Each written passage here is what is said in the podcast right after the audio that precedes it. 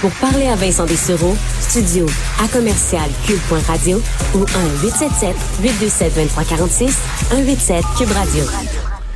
Le regard euh, du monde se tourne euh, de plus en plus à nouveau vers l'Afghanistan alors que les talibans, on sait, reprennent du terrain euh, après le départ, entre autres, des soldats américains. On sait que le Canada, nous, on n'y est plus depuis déjà un certain temps.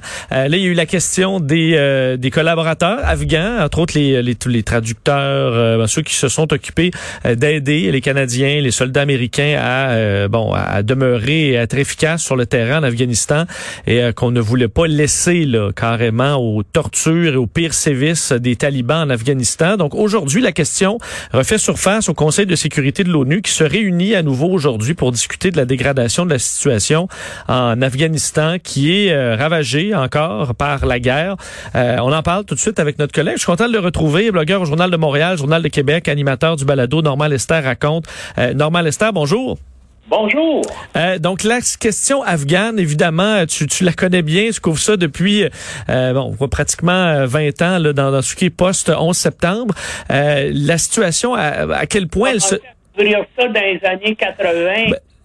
Et c'est ça, avec les soviétiques à l'époque. C'est pour ça le post-11 septembre a été euh, bon une nouvelle ère euh, de, de, de, guerre dans le cas de l'Afghanistan, mais qui effectivement goûté bien avant ça.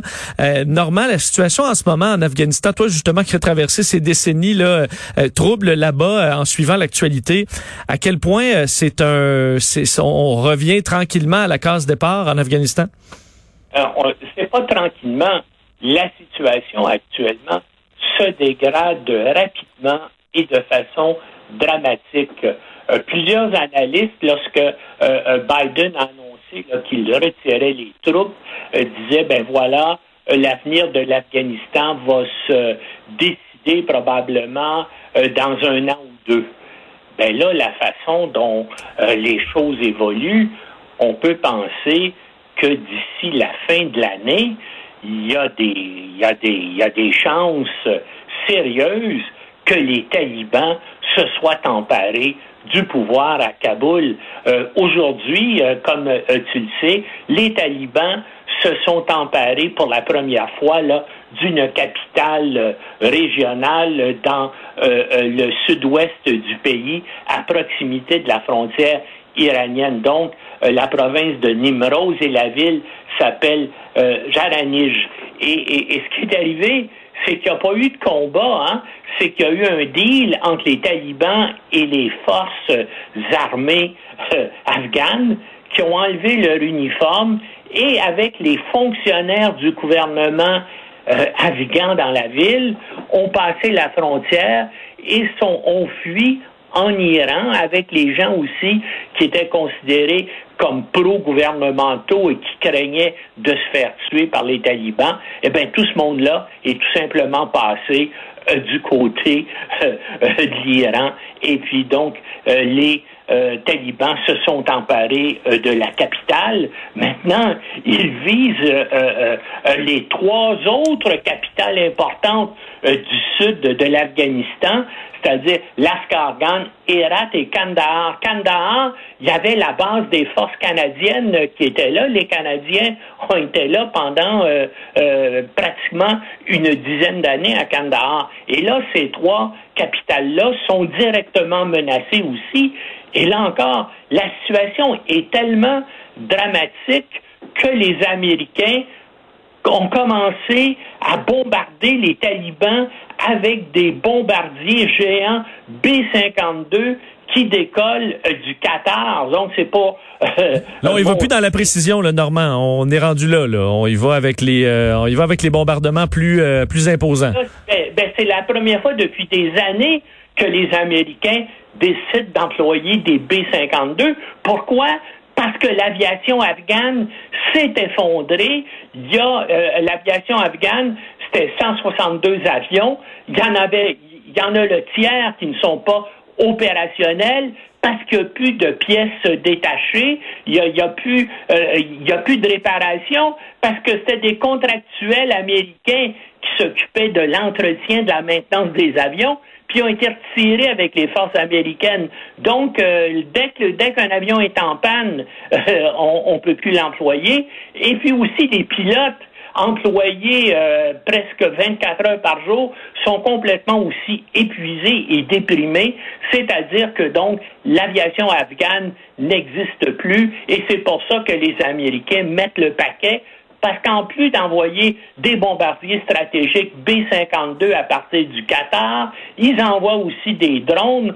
Donc, c'est la seule façon euh, d'essayer d'arrêter. Puis, jusqu'à maintenant, en tout cas, euh, ça ne se voit pas, mais on, va pouvoir estimer, là, peut-être dans les prochains jours ou peut-être d'ici deux semaines, si le, euh, le gouvernement afghan va réussir à, se maintenir à Kandahar, à Herat et dans la province de Lashkargah, mais c'est pas sûr. Même, même à Kaboul actuellement, la situation est dramatique. Il y a deux jours, les talibans ont attaqué la maison du ministre de la Défense, qui heureusement n'était pas là, mais ça a fait huit morts. Et ce matin, les talibans ont assassiné le porte-parole du gouvernement afghan, le directeur des communications là, du, de l'État afghan s'est fait assassiner dans sa voiture alors qu'il rentrait euh, à, son, à, son bureau à Kaboul. C'est pour montrer là, comment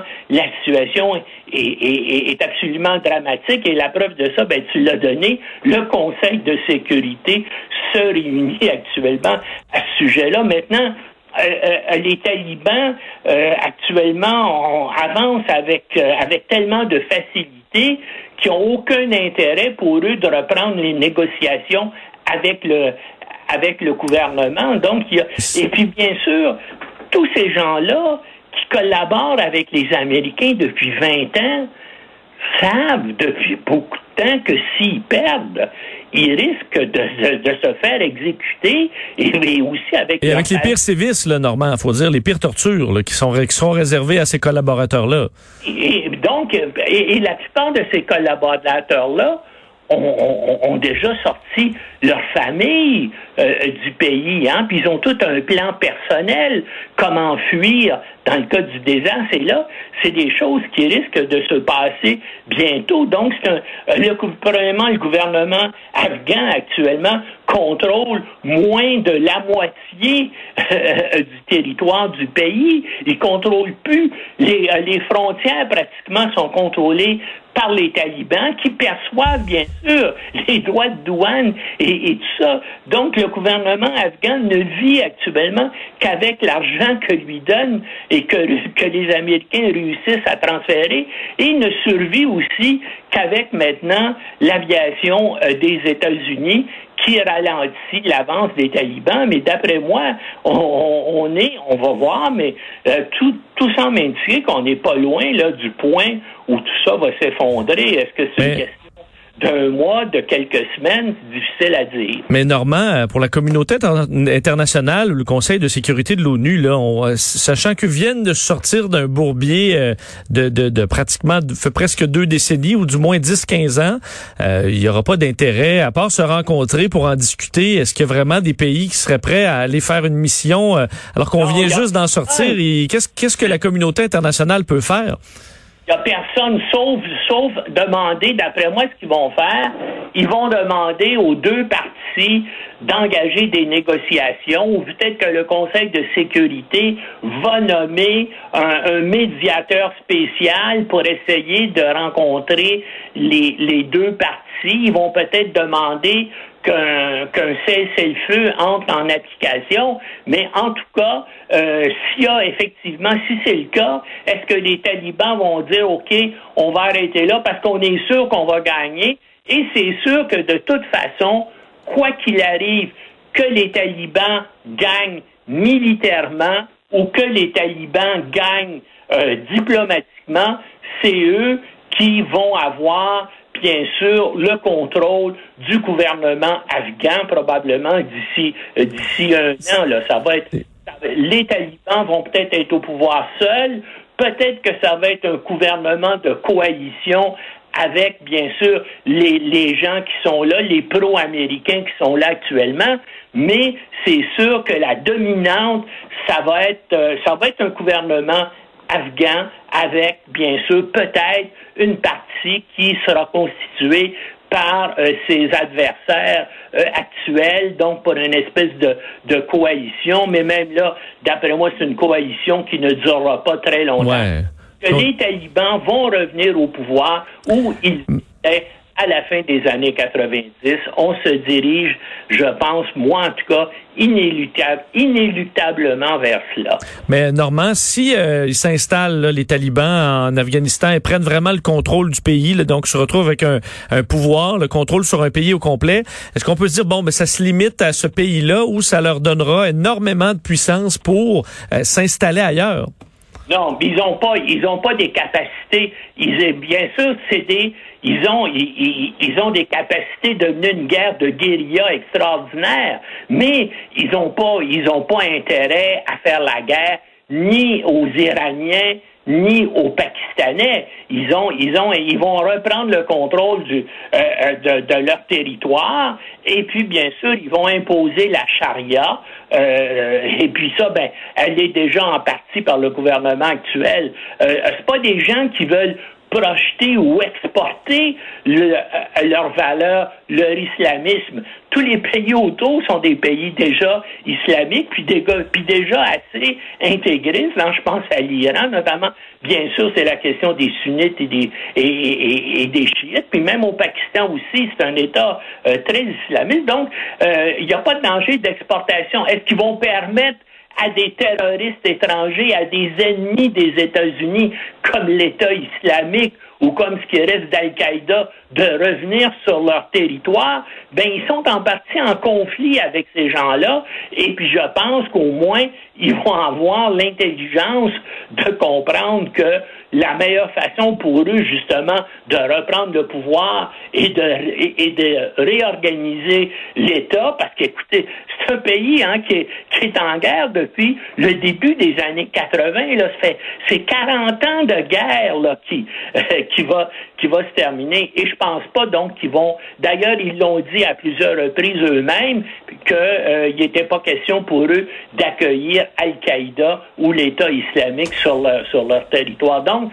je pense qu'à ce niveau-là, bien sûr, là, il y a comme unanimité de la communauté internationale. Il n'y a personne euh, qui, euh, qui est favorable à Al-Qaïda. Les Iraniens ne sont pas, les Pakistanais ne sont pas, les Russes ne le sont pas. Donc, il y a comme unanimité, puis eux autres aussi euh, comprennent ça. Et je pense pas justement qu'ils vont servir de terre d'accueil de nouveau là à des organisations, y a des terroristes comme Oussama Ben Laden. Euh, très inquiétant, très plate à entendre quand même après, tout cet effort euh, international et de nos soldats canadiens. Normand, c'est euh, c'est vraiment un plaisir de te parler. Merci d'avoir été là. OK, à bientôt. Salut, Normand Lester.